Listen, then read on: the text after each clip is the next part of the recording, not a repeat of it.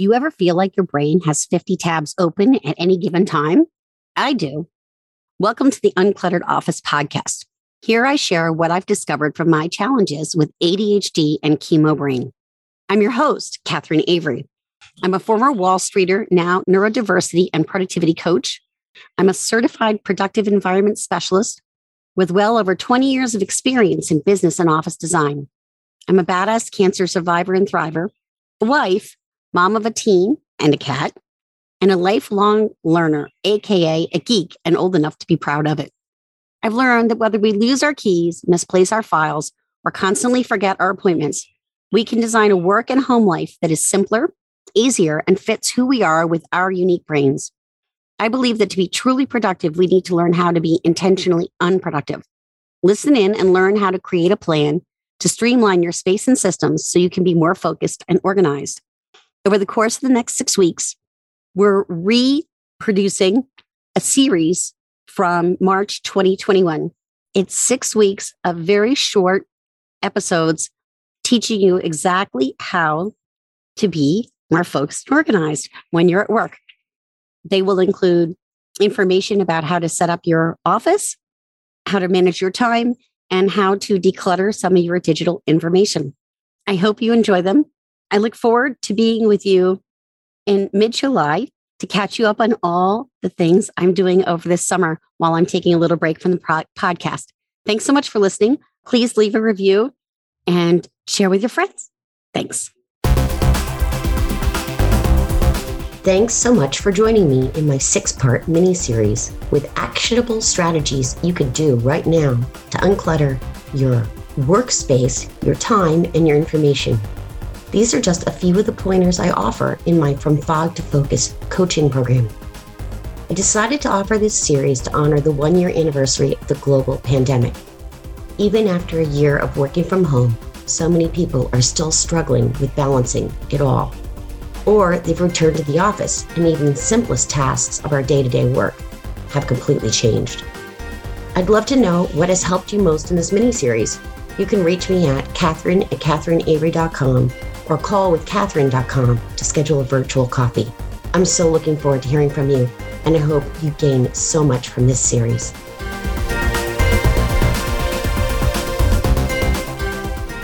Hey everyone, Catherine Avery of productivitybydesign.com and your host of the Uncluttered Office podcast.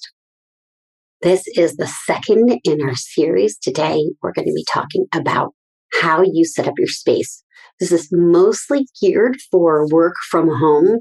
We will be doing one around your office setup. But given so many people are now working from home, pandemic, etc., and I think going to be a trend that we are going to continue to have people working from home for quite a while. I think commercial office spaces are going to have a major shift. I wish I was wrong for the standpoint of all those landlords. But I think what's going to happen is you're going to see more and more what they call hot desking where people share desks and they go in maybe one or two days a week. That's just my hunch on where this industry is going. I could be wrong. Maybe over time, people will drift back to being in offices. But I am seeing this trend towards working from home. If you haven't already set up your office space, you're going to find out how to do it now.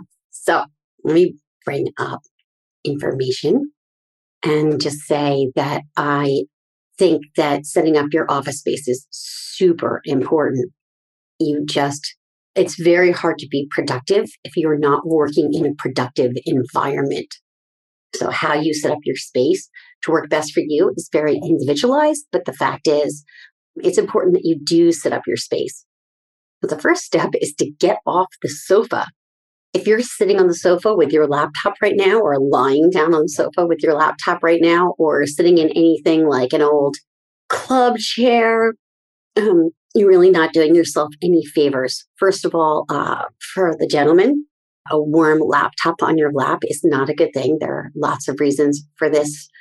For gentlemen, it's production of things that you might want for when you have children.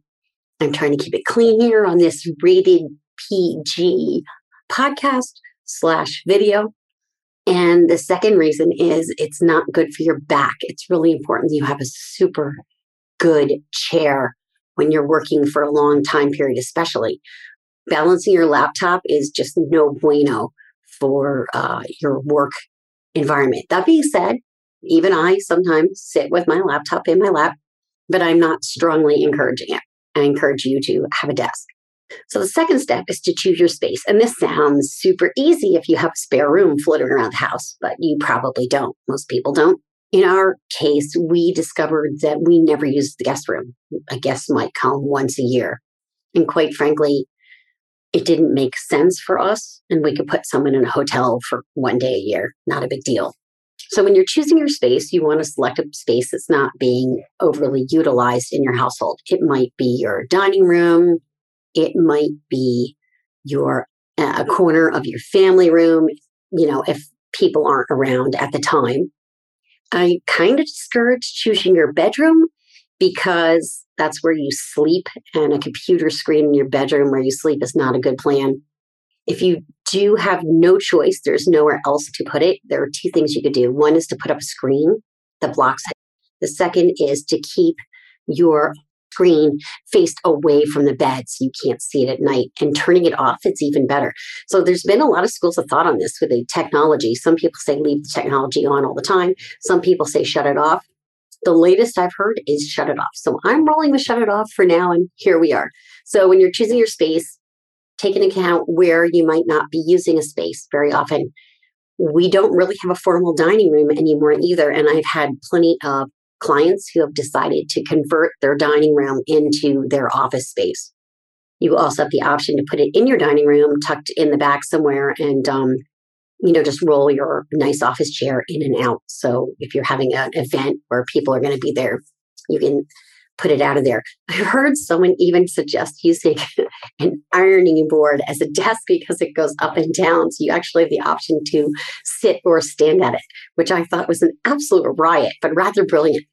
The next step is to have some sense of privacy. So if you're working from home and other people are around, it would be ideal if you had a door, if you could be completely separated from everybody else.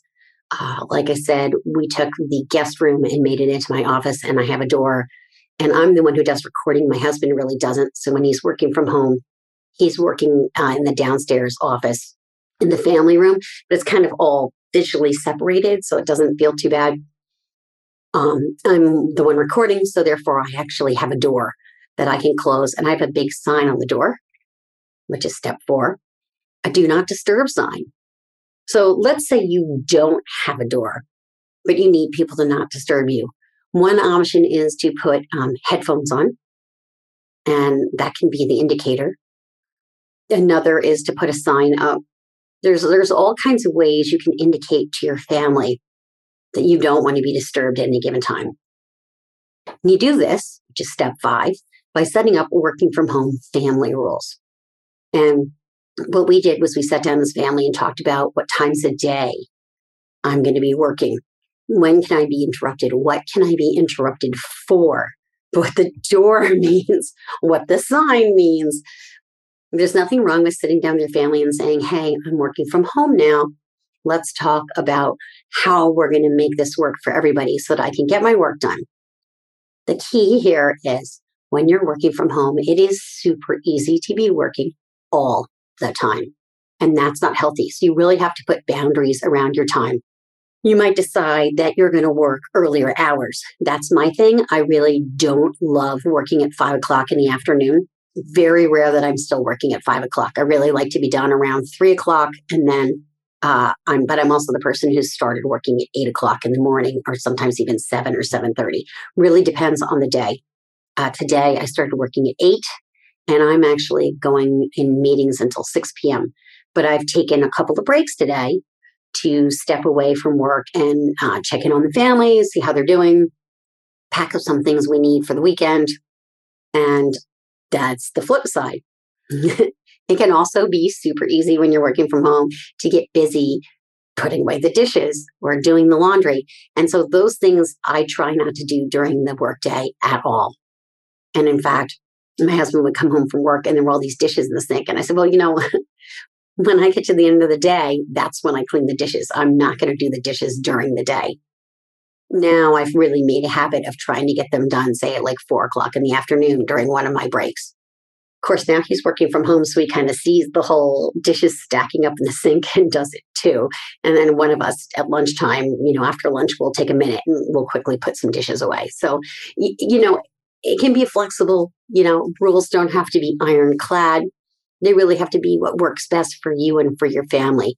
And I think when you make those rules together as a family with everybody getting a voice, it makes it a lot better let me finish up on boundaries on time because I think this is a super important thing. We, we, when you're um, a small business owner or you're working from home, it's really easy, like I said, to work all the time. And you've got to put very clear boundaries around this. One thing I do is if I think of something that needs to be taken care of over the weekend and it's an email to go out, one way I can make sure that my clients understand that I don't work on the weekend, although sometimes I do, is to make sure that that email is scheduled out in advance. So uh, I write the email Sunday at 4 p.m., but I don't want them to know that I'm working Sunday at 4 p.m. I want to set that boundary. Then what I do is I schedule my email right there in Gmail that it will go out, say, Monday morning at nine. Just one more little pointer that I think is helpful. So, your homework for today is to select where you're going to have an office space in your home, if you haven't already, and have a family meeting to go over those work from home rules. And above all else, get stuff done. It's going to be amazing. I think you'll love having your own work from home office space. This mini series is all due to the fact that I am about to launch my program from fog to focus. And in fog to focus, we talk about how to be productive, It's especially designed for people who have brain based challenges like ADHD, we tend to be kind of squirrel brained and all over the place, and we need focus. And one of the ways to get focus is to set up an environment that's productive for you. In this program, Fog to Focus will be working on uncluttering your space, your time, and your information. And this mini series is just little bite sized pieces of what's to come in this fabulous program. So Thank you so much for joining me today here on the Uncluttered Office podcast and on my video channel, Catherine Avery of productivitybydesign.com. And I'm looking forward to coming back with you for the third segment. Have a great day. You've been listening to the Uncluttered Office podcast, available on iTunes, Stitcher, Google Play, and www.productivitybydesign.com. I'm your host, Catherine Avery. If you like what you've heard, please share this episode with someone you think needs it. I would love for you to leave a review on your favorite podcast platform. Your reviews make my heart sing and can help even more people find the gifts in their productivity challenges. Thanks for listening and see you next week.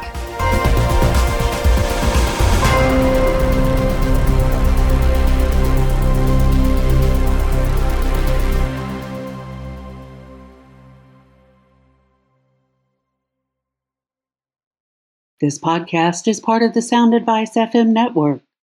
Sound Advice FM, women's voices amplified.